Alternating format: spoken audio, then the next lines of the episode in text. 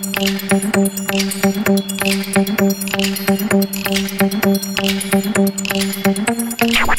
the home offices of Ash and Flo, this is Unbillable Hours, a podcast about professional services marketing. Stick around to listen to our insights, tips, and best practices to improve your firm's marketing and even your career.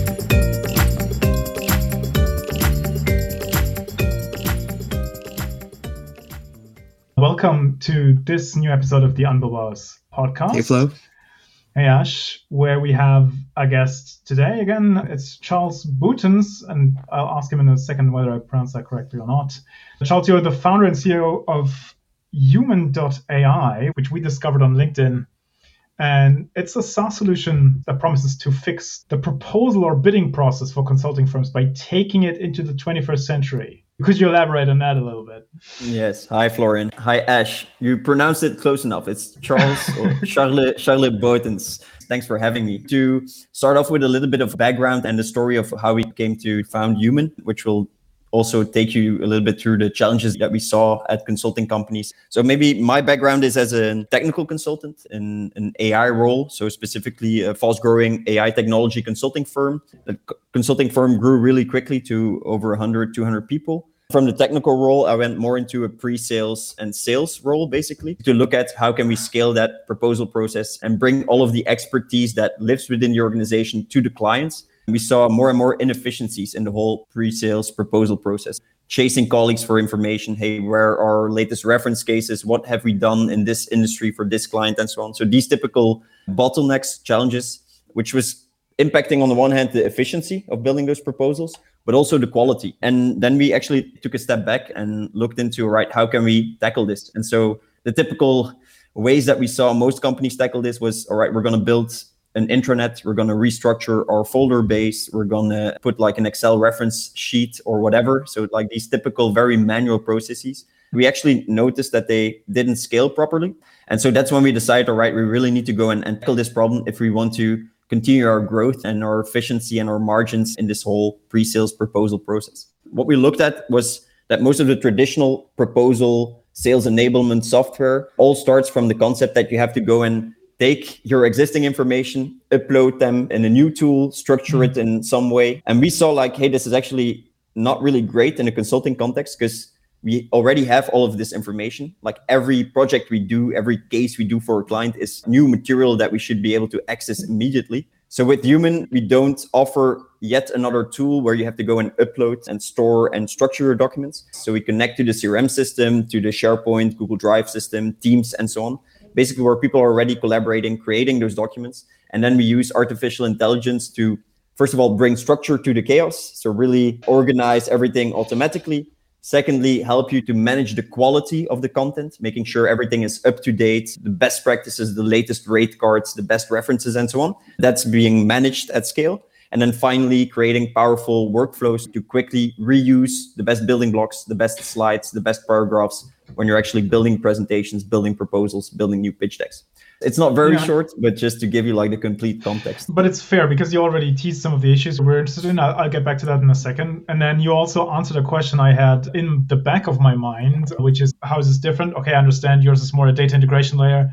My stuff stays where it already is. No one has to implement a new tool, learn a new UI or whatever, but it, it just a system based on the data storage units I already have. That's cool. From the perspective of the marketer, never is the interest in the content our teams create greater than when someone has to hand in an RFP and the RFP asks for thought leadership. That's when you get the emails, oh, can you guys send me links to PDFs, which I should be fairly aware of these materials and be using them all the time, but obviously I wasn't. Half of the time they need like client references that they don't yeah, even know where they exist. Yeah. That's a key thing that they almost always need for these. Someone has built the spreadsheet and now crocodile tears because obviously they did all this work. no one, yeah, no yeah, one uses yeah. it.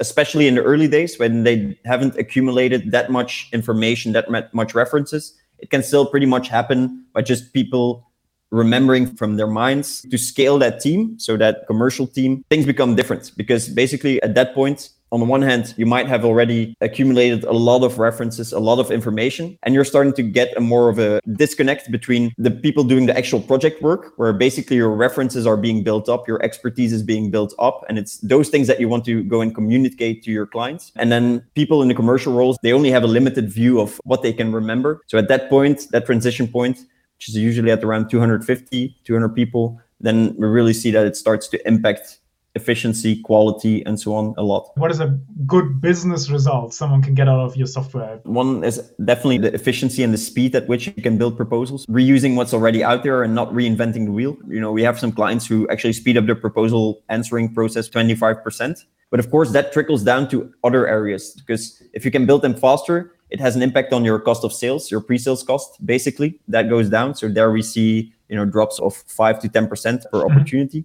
It can even impact your billability because oftentimes what we see right now in technical consulting companies, but also in management consulting firms, is that some people are being taken off of project work to build these proposals because you need increasingly more expertise throughout the whole sales process. Yeah. And then if you think further, also win rates, of course, a huge amount of effort and time is invested in collecting information, basically asking colleagues, chasing colleagues, oh, this person is out of office. And what that ends up with is that you go to your client with proposals that miss some crucial information. But mainly, yeah, it's all related to how can you build on top of the expertise, the information that's already been built and is being continuously built within consulting organizations. Yeah. I love that last point around the quality because Ash and I talk about this in, in a marketing context. Following the walk before you run logic, right? We still see lots of firms taking very, very tangential case examples into pitch decks to a specific client. I'm like, well, we're not even customizing orals presentations to the extent we should.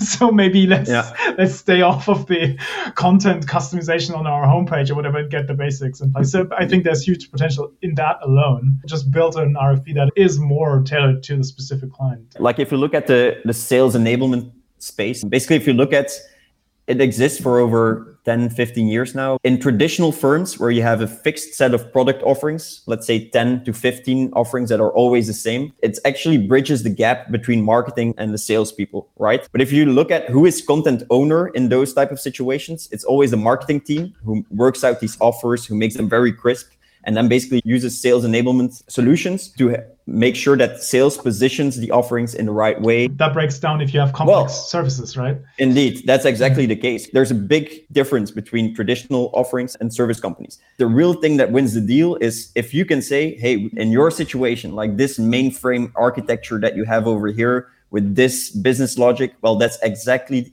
the thing we've done at a client five years ago. Bring up that one reference slide, that one thing, how you approach that that's where true customization lies and where you start to shine as a trusted advisor. It really flips the script because it's not marketing who's like creating this content. It's actually your consultants, your people who are interacting with clients. You need marketing to have a way of then standardizing some of it. And so it's actually being able to access that information really rapidly, reusing it, turning it into something that's presentable to clients. I believe that's really where sales enablement from a consulting perspective differs. Which is an interesting point. But uh, Ash, did you want to say something or? No, I was just thinking that this makes it easier for the sales enablement and offerings teams to work closely with marketing. At the end of the day, they're all working on the same assets. They just build mm-hmm. like millions of like stage zero decks as you and I know it. When it comes to updating it, when it comes to finding new content, they're basically yeah. like struggling because they're like, all right, where do we get the references from? Where's the specific thought leadership?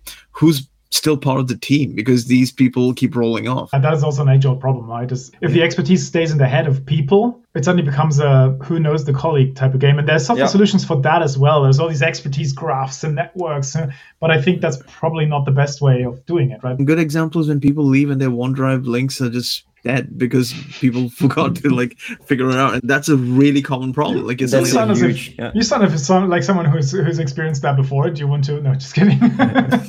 I think we all experience this in consulting firms. And that's why we see that good information management, knowledge management is really at the core. From a, a, sales perspective, you're building on top of the expertise you've built up. From a marketing perspective, you want to go and leverage what lives inside of the organization, the type of projects you do to go and build high quality content that you can then use for demand generation to put your trusted brand out there or to go and customize specific uh, decks for clients and so on. So it all starts from that aspect. What our system also does is scan of all of your systems and identify which folders or team sites might be siloed. So basically it recognizes, hey, this team site, it has a lot of relevant content in there, like a lot of client materials and so on but only three people have access. Hmm, that could be a potential silo. And we saw, for example, that within a consulting organization, the, the proposal building people, there was a, a discrepancy between people who had access to like 70% of the files and other people who had only access to 8 or 10% of the files. Those bottom end people were like blind in the organization. That danger remains if it stays in the heads of people, even if you know who the person is, if that person leaves the company, it's still gone. That's maybe even a takeaway for all of us here. And I'm just speaking about myself personally. I was leading a global content marketing team. We had all our stuff in one place. Never once did I go out and ask this question your software asks is do the people in my BD teams who should be using this, do they even have access to it? I mean, there were other systems in place. We dumped our stuff in search engines. There were all kinds of things. As a takeaway for a marketing person, if you are the same as I was a couple of years ago, maybe that should be something you could do even without any extra software installed. The ideal scenario would be that a consulting firm drives marketing efforts that are so strategic and different and well executed that there is no proposal process. Because the clients come to us they come to us for a specific expertise. We have explained how exactly we work and so forth almost like an e-commerce checkout process. That's not how it works, right? The consulting approach of it, so customizing things, having discussions, we called it the pre-sales approach. That still has to come into it. I've been reading the same studies that buyers want to self-direct and 80% mm hmm is digital and so forth by Gartner, and we've all seen them. I've read them for about 10 years, I think. My feeling is that eventually we're getting a bit closer to that in the consulting industry there's a huge opportunity if you follow that trend because yes clients prefer to buying that way as it is lots of the old ways of working are still very much in place yeah. in the business if you look at the traditional businesses indeed like you don't want to talk to a traditional salesperson that explains why you need the solution how the functionalities work And the four out of five reasons why clients choose a consulting partner is related to the expertise from a marketing perspective you can actually start building that thought leadership in earlier stages so that yeah. people know not what your brand is about, but what your expertise is about, in which areas they should trust you. So it starts from your positioning, deciding on what you will focus on and what not. But I still believe that once a client comes in, having that tailored approach, making sure that you can solve the problems for them, that's why they come to you for it. That has to be there, right? I'm very critical of these ideas of productizing consulting services. What you end up with is a video course or a book, which is not what clients are buying, right? It's like me going to the doctor. I still want the individual diagnosis. Mm-hmm 80% of it is the same. I'm there for the 20%. And that's where marketing comes in. You know, that's where you need to build that thought leadership that as soon as they have that problem, you're like top number one of the list because they've heard you talk about it in so many yeah. different ways, seen your references, but they want real life references from the challenges that you see. What you think is important? You mentioned speed, which I think is an underestimated driver of win rates, like being quick in the response. We mentioned quality how does the ideal proposal process run from your perspective? The RFP comes in, and now how should it work, or what should not happen? Yeah, I think ideally, initially, you already have some, as I said, space in the mind of the client, and that's where mm-hmm. marketing mm-hmm. comes in, where you know that you've built that brand. Everything starts with understanding the client, really diving deep in like what is your business context, what's going on, why are you trying to solve this. So really going deep into understanding your client. It's all about how can you build trust throughout the sales process or the proposal process. If you think about the things, speed indeed is an important one. How fast can you answer it? Because that shows that yeah. you can actually deliver in time, that you don't have to reinvent stuff, but that you can build on past experiences. We, in a previous episode, talked about how so many client case studies, they're just bragging studies, right? They're just, oh, here's mm. a big logo and look how many consultants we deployed to do something, which from a reader's perspective literally adds zero value. If, mm-hmm. if you were able to give me like, oh, cool, I can learn something from this case alone, I could totally see said prospect at least invite you next time around because you added value with the proposal itself, even if you didn't win the bid for some other reason. But you've shown that we're not bragging about past achievements, we're educating you with the stuff we're giving you. If you talk about marketing, how can you educate your audience and not with bragging, but with real life, on the ground expertise, examples, industry knowledge that your consultants are basically building up? Throughout the sales process, that's where quality really comes from. Good knowledge sharing, information management across those flows. Yeah. Be able to build on top what's already out there is the key to success and to scaling faster. I think that's a perfect place to maybe leave it. If as marketers you are interested in the hard conversion point of building proposals, you should pursue that interest, maybe talk to the people who usually do that in your firm. If there's things in this process you can improve from your end, then maybe do those. And if then you're at some point ready to really do it at scale and maybe in a, as I understood it, highly sophisticated, automated way, uman might be worth checking out. Where should we point people to, Charles? Uh, Flo, just before you, you go into that direction, we'll also need to add lots of times marketers don't connect the whole thing with sales in terms of like tracking what the effect of their work does. And this is the way especially using uman and others that they can actually do that. Exactly right. Thank you very much. Break the silos. Break the silos. Yeah tightening the alignment there will help you with your reporting right? Because you can have a line of sight through from i created this report to someone actually used it in this pitch and here's how it helped. Yeah. You're right. That yeah. information often gets lost.